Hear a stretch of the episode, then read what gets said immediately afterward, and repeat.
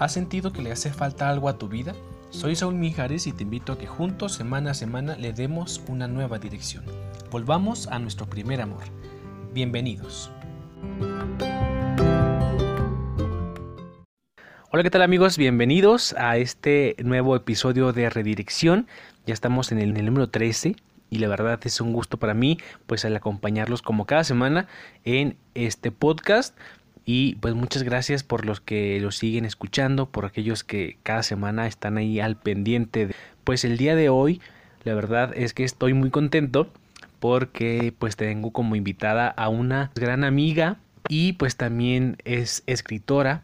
Estamos juntos en, en comunidad misionera aquí en Chihuahua y la verdad es un gusto para mí el que me esté acompañando en este episodio está con nosotros Ana Matán. Bienvenida, Ana. Muchas gracias, Saúl. Muchas gracias por la invitación. Encantada de estar aquí contigo platicando y con todos quienes nos escuchan. Hombre, pues muchas gracias a ti, Ana. Pues este también nos va a platicar sobre su libro también más adelante para que no se lo pierdan.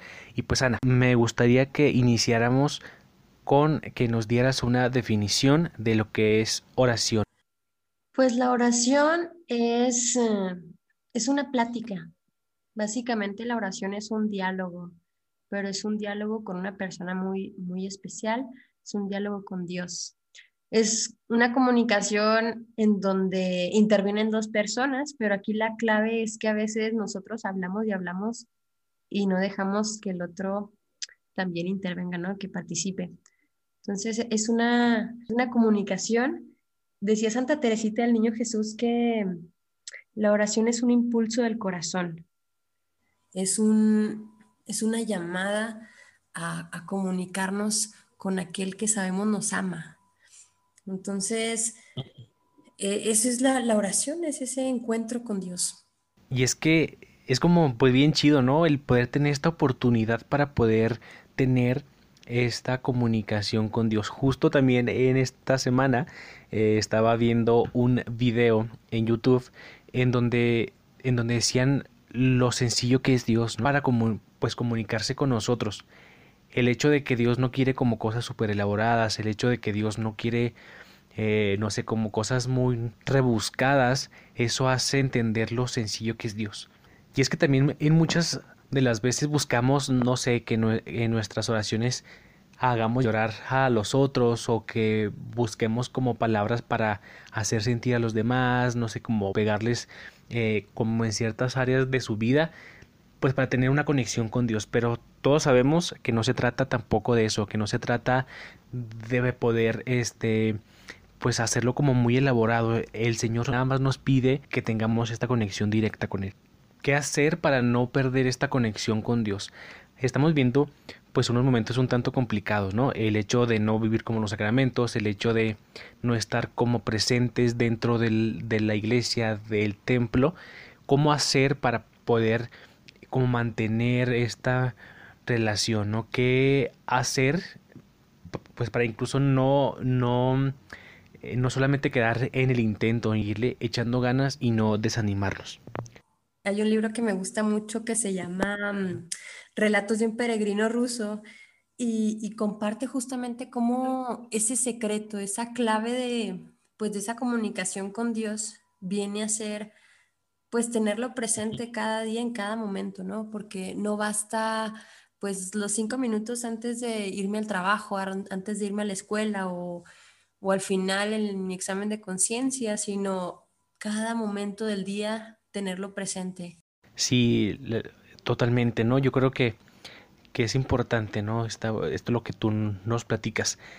Yo fíjate que soy una de las personas, yo creo que de la mayoría, este, que pues no me, no me concentro muy fácilmente, ¿no? Para poder hacer su oración. Me cuesta mucho como, como el tener esta concentración para poder seguir este hilito y para poder platicar con él. Pero es súper fregón, ¿no? Cuando podemos tener esta conexión con Dios y que no, no sé, me ha pasado también, no, no, crean que no me ha pasado, el hecho de poder, pues, e, e, el, estar con Él, ¿no? El, el, el, poder sentir su presencia, que hasta, pues, momentos de, de poder llorar me ha tocado, ¿no? De que es tanto como esta concentración. que llego que con él y es muy chido el, el poder encontrarlo en esos momentos el que e, el poder pues reconocer que no que no estás solo no que te está acompañando eh, pues en tu vida no te cambia totalmente esta perspectiva incluso cuando haces oración en las mañanas, ¿no? E, el hecho de, de, poder como encomendarle tu día cambia totalmente eh, eh, como esta monotonía que a lo mejor pudiera estar, ¿no? El poder platicar con Dios es de, las mejores cosas que podemos hacer y qué padre que lo tengamos como a este alcance. Oye, pero también me sorprende mucho la gente que, que hace pues oración todo el día, ¿no? Desde que se levanta, que hace, no sé, que se baña, que hace ejercicio, que desayuna, que come siempre está Dios presente en la oración y qué padre que podamos alcanzar este nivel de relación con Dios, qué padre el poder eh, que Dios nos tome de nuestra mano, qué padre hacer con de nuestro día a Dios. Qué chido tener como base, ¿no? Como base a Dios. Oye, Ana, pero ¿cómo generar una relación con Dios? ¿Cómo generar eh, esta conexión? ¿Qué pasos tendríamos que seguir?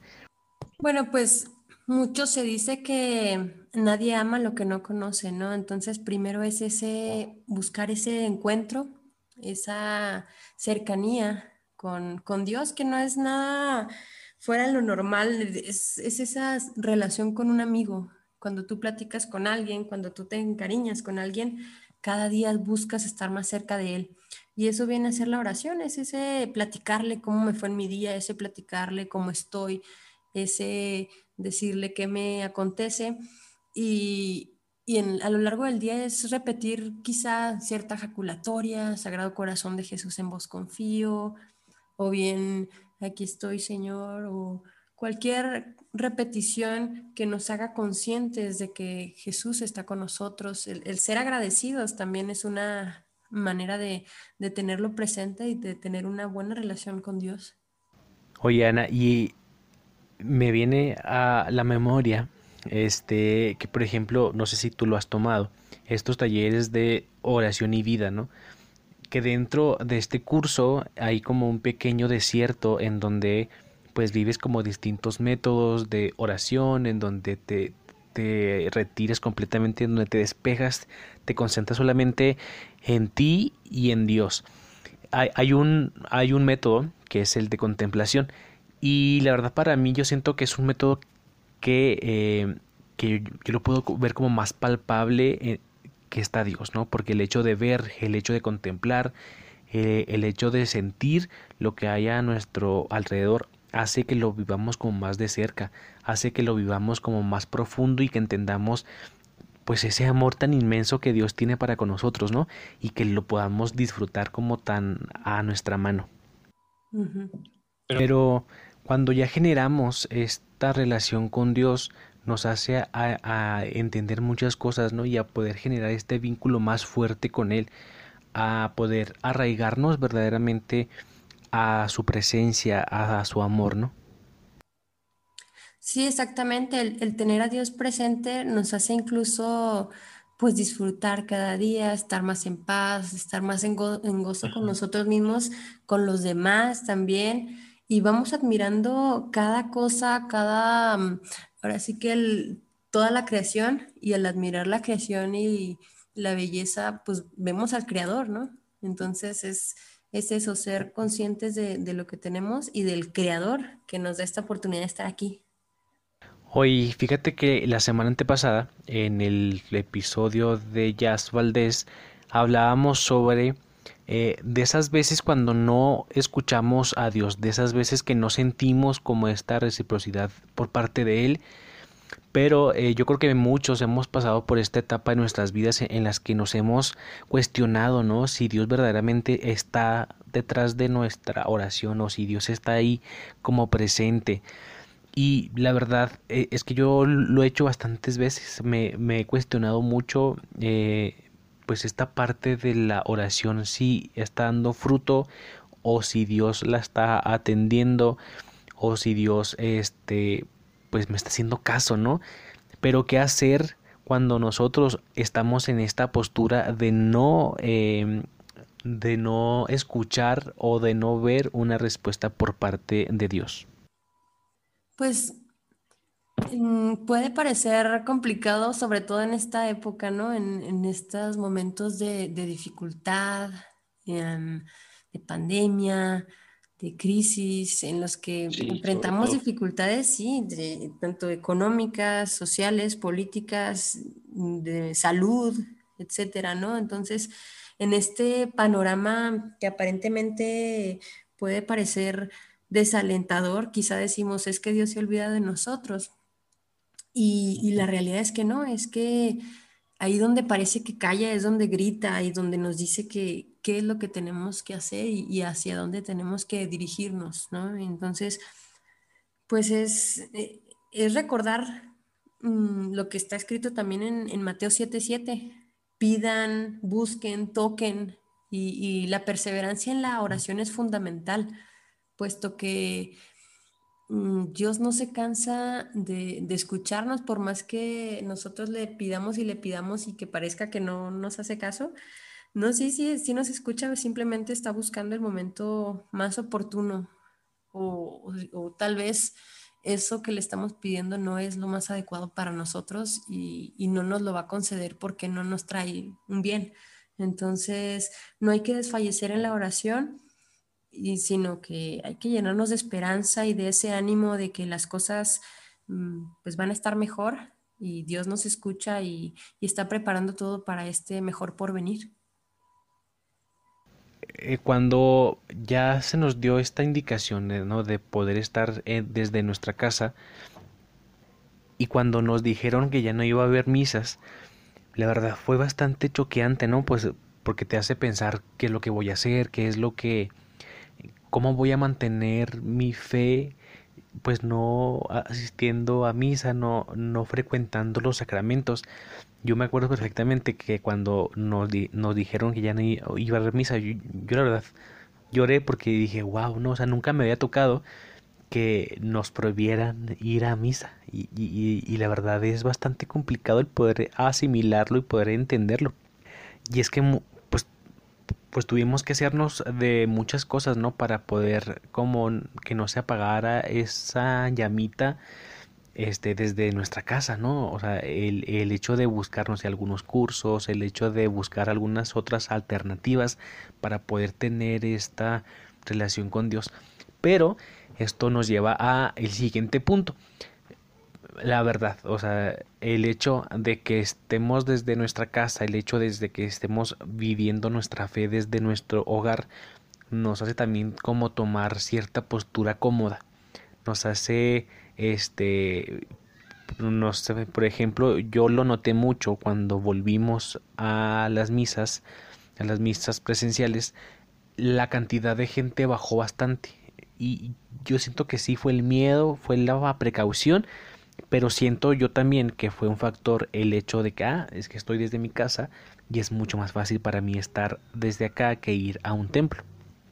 Luego también, ¿no? Esta parte eh, de lo que hablábamos un poquito eh, al inicio de eh, no se pasa mucho este no quiero como quemar ¿no? Eh, a ciertas personas pero por ejemplo no sé cuando hacemos algún retiro cuando hacemos alguna actividad ya sabemos no como como ya te decía estas palabras que hacen llorar a los demás y, y, estas oraciones ya mecánicas estas oraciones ya hechas para hasta cierto punto no batallar, o sea, porque yo la verdad he pasado mucho, eh, pues he coordinado algunos retiros y la verdad a veces buscamos ya pues estas oraciones hechas para, ah, pues ya como pues para ya no batallar nadie, las hacemos y funcionan, ¿no? Pero eh, de cierta manera en nuestro servicio como cristianos, como, pues como servidores, vamos haciendo de nuestra oración algo monótono, algo ya fabricado, algo ya nada más para que ore, ahí está, y no en verdad esforzarnos por llegar a Dios mediante la oración. Y yo creo que es algo bien fuerte, ¿no? Porque qué gacho que la iglesia llegue a esa monotonía por servidores que no queremos o que no quieren eh, hacer las cosas pues, pues bien hechas, ¿no? Pero Ana, ¿qué hacer para que nuestra oración no caiga en esa monotonía? ¿Y qué hacer para poder volver a nuestro primer amor. Qué bonito, Saúl, me encanta eso de volver al primer amor, así como, como tu eslogan. Fíjate que es muy padre esto que dices de, de la monotonía. Hay una frase que me gusta mucho de San José María Escriba de Balaguer, que dice, si la misa me parece larga, es porque amo poco, ¿no? Es porque mi amor es corto. Puede ser que la misa me parezca larga o puede ser que ya me acostumbré a vivirla por internet, ahorita que decías de que por la pandemia y los templos, bueno, pues se, cierran nuevamente, tristemente, pero mm, nos podemos acostumbrar incluso pues a vivir la distancia, ¿no? Y, eso es, es una riqueza que, Mm, pues que tenemos que vivir por la situación, pero a la cual no nos podemos acostumbrar, ya que el recibirlo sacramentalmente, pues es, un regalo muy grande, ¿no? En, el Papa en la encíclica Fratelli Tutti dice, es que la sociedad cada vez más globalizada nos hace más cercanos, pero no más hermanos, ¿no? Entonces, pues qué dura, qué dura declaración de, de decir, ciertamente, pues yo puedo tener, pues, millones de seguidores, de amistades, de contactos, de lo que sea, pero soy realmente hermano de esas personas. Entonces, pues hay mucho que reflexionar al, respecto pues de esta situación y, y para que no se vuelva monótona, pues muchos, muchos pueden incluso leer vidas de santos, que yo lo recomiendo mucho, eh, que son inspiradoras, ¿no? Son inspiradoras, nos motivan. Hay un libro que se llama Los defectos de los santos, que es así como, bueno, pues yo tengo muchos defectos, entonces de todas maneras tengo posibilidades. pero, pero también leer la vida de testimonio de grandes personas, como hay un libro que me gusta que es Sobrevivir para contarlo de Immaculée Bajiza, esta mujer africana que sobrevivió un holocausto en, en Ruanda por 90 días en un baño y, y bueno, a raíz de su encierro fue acercándose a Dios y ahí en ese baño junto con siete mujeres fue aprendiendo a hacer oración y fue aprendiendo a, ahora sí que estos rezos y este diálogo profundo con Dios en el encierro. Entonces, de todo se vale Dios. Quizá ahorita nosotros no estamos en un baño, pero sí, sí en un encierro forzado, ¿no? Por, la pandemia. Pero bueno, hay, hay, que aprender de estos testimonios. Y, y, ahorita también que mencionabas la música, la música, sabemos que el que canta ora dos veces. Entonces, bueno, pues será otra manera de, de hacer nuestra oración, pues una oración creativa, una oración que nos alimente, que nos mueva, que nos haga vibrar diferente. Porque a muchos nos gustará tocar la guitarra, cantar a ti. Tú también me entenderás perfectamente esto de la música. Entonces es, es mm, utilizar otros recursos, incluso, por ejemplo, pues la misma arquitectura. A mí me gusta mucho pues admirar las, las construcciones. últimamente he leído mucho de Antonio Gaudí, el, el arquitecto de Dios, quien es ahora pues siervo de Dios y, toda la belleza que se refleja en, la Sagrada Familia de Barcelona, pues es un, es un reflejo que ha plasmado por la riqueza y la espiritualidad que él ha tenido en su vida.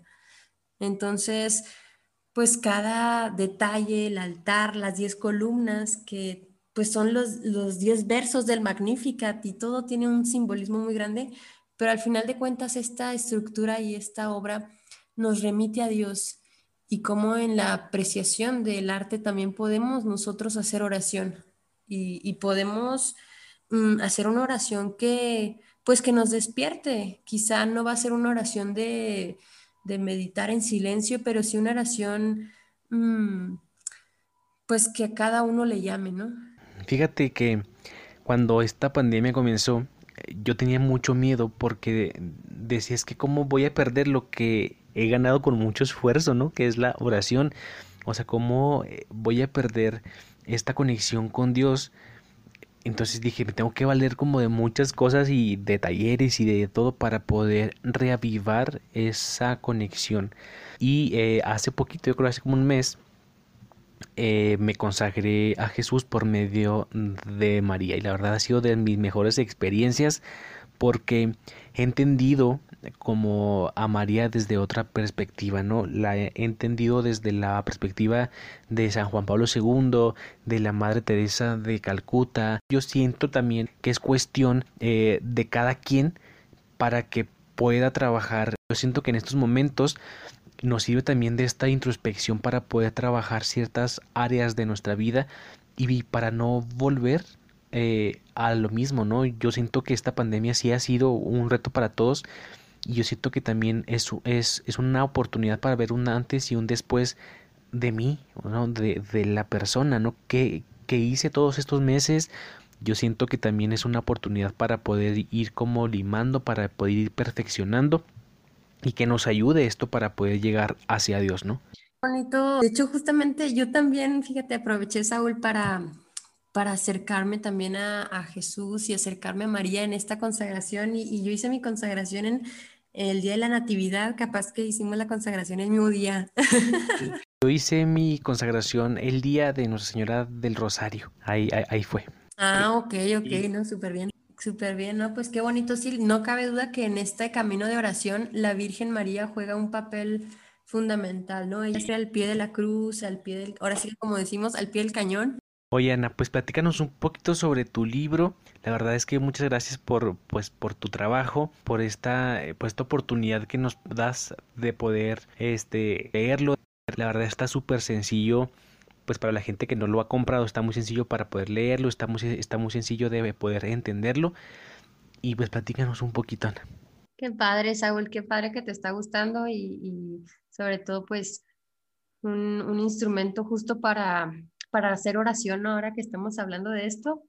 Y, sí, pues mi, libro Diálogos del Corazón es una recopilación de pensamientos, de escritos que, que fui dejando aquí para, pues para ayudar a los demás también a tener este encuentro con Dios, consigo mismos.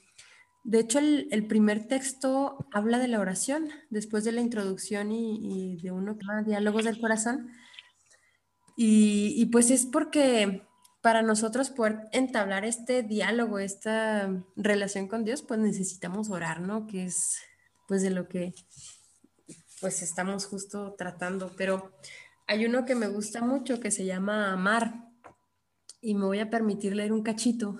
Amar es dialogar con el amado, aquel que en cada Eucaristía encontramos. Es escuchar lo que tiene que decirnos, pedirnos, expresarnos. Sí, finalmente es, es dialogar con el amado, es, es dialogar con Jesús. Y también platícanos este, en dónde lo podemos conseguir, en dónde lo podemos comprar. Sí, claro que sí, lo pueden encontrar conmigo directamente, me pueden escribir en la página de Facebook como arroba amfotodiceno o bien en mi cuenta de Twitter o Instagram como Ana Matán doble guion bajo y entonces ahí me pueden mandar un mensaje, ahí estoy pendiente y se los entrego. También están en varias tiendas aquí en, aquí en la ciudad de Chihuahua que lo pueden adquirir como en ProExplora, en Blau, en Tornillos de Chihuahua, por si les queda cerca. Y, y ahí está la orden, con cualquier cosa conmigo me pueden encontrar. Excelente, Ana. Oye, este, pues también platícanos sobre eh, pues lo recaudado hacia dónde va. Sí, fíjate, ese es un punto muy importante que realmente, además de que el libro no surgió con la idea de ser publicado, sino que pues fue fruto de, reflexiones y meditaciones, nada más. El, lo recaudado va a ser para una comunidad que se llama Hijas de María Reina, una comunidad de laicas consagradas de Morelia, Michoacán. Entonces, pues todo lo que se recaude para ellas y, pues es bienvenido cualquier aportación extra en oración y en, lo que sea. Pues ya lo saben, ¿no? Ya lo saben también que nos están escuchando. Eh, pues es una compra con causa, entonces ya, ya saben, este, pues lo están comprando y también están ayudando también. Entonces, pues eh, la verdad está bastante recomendable.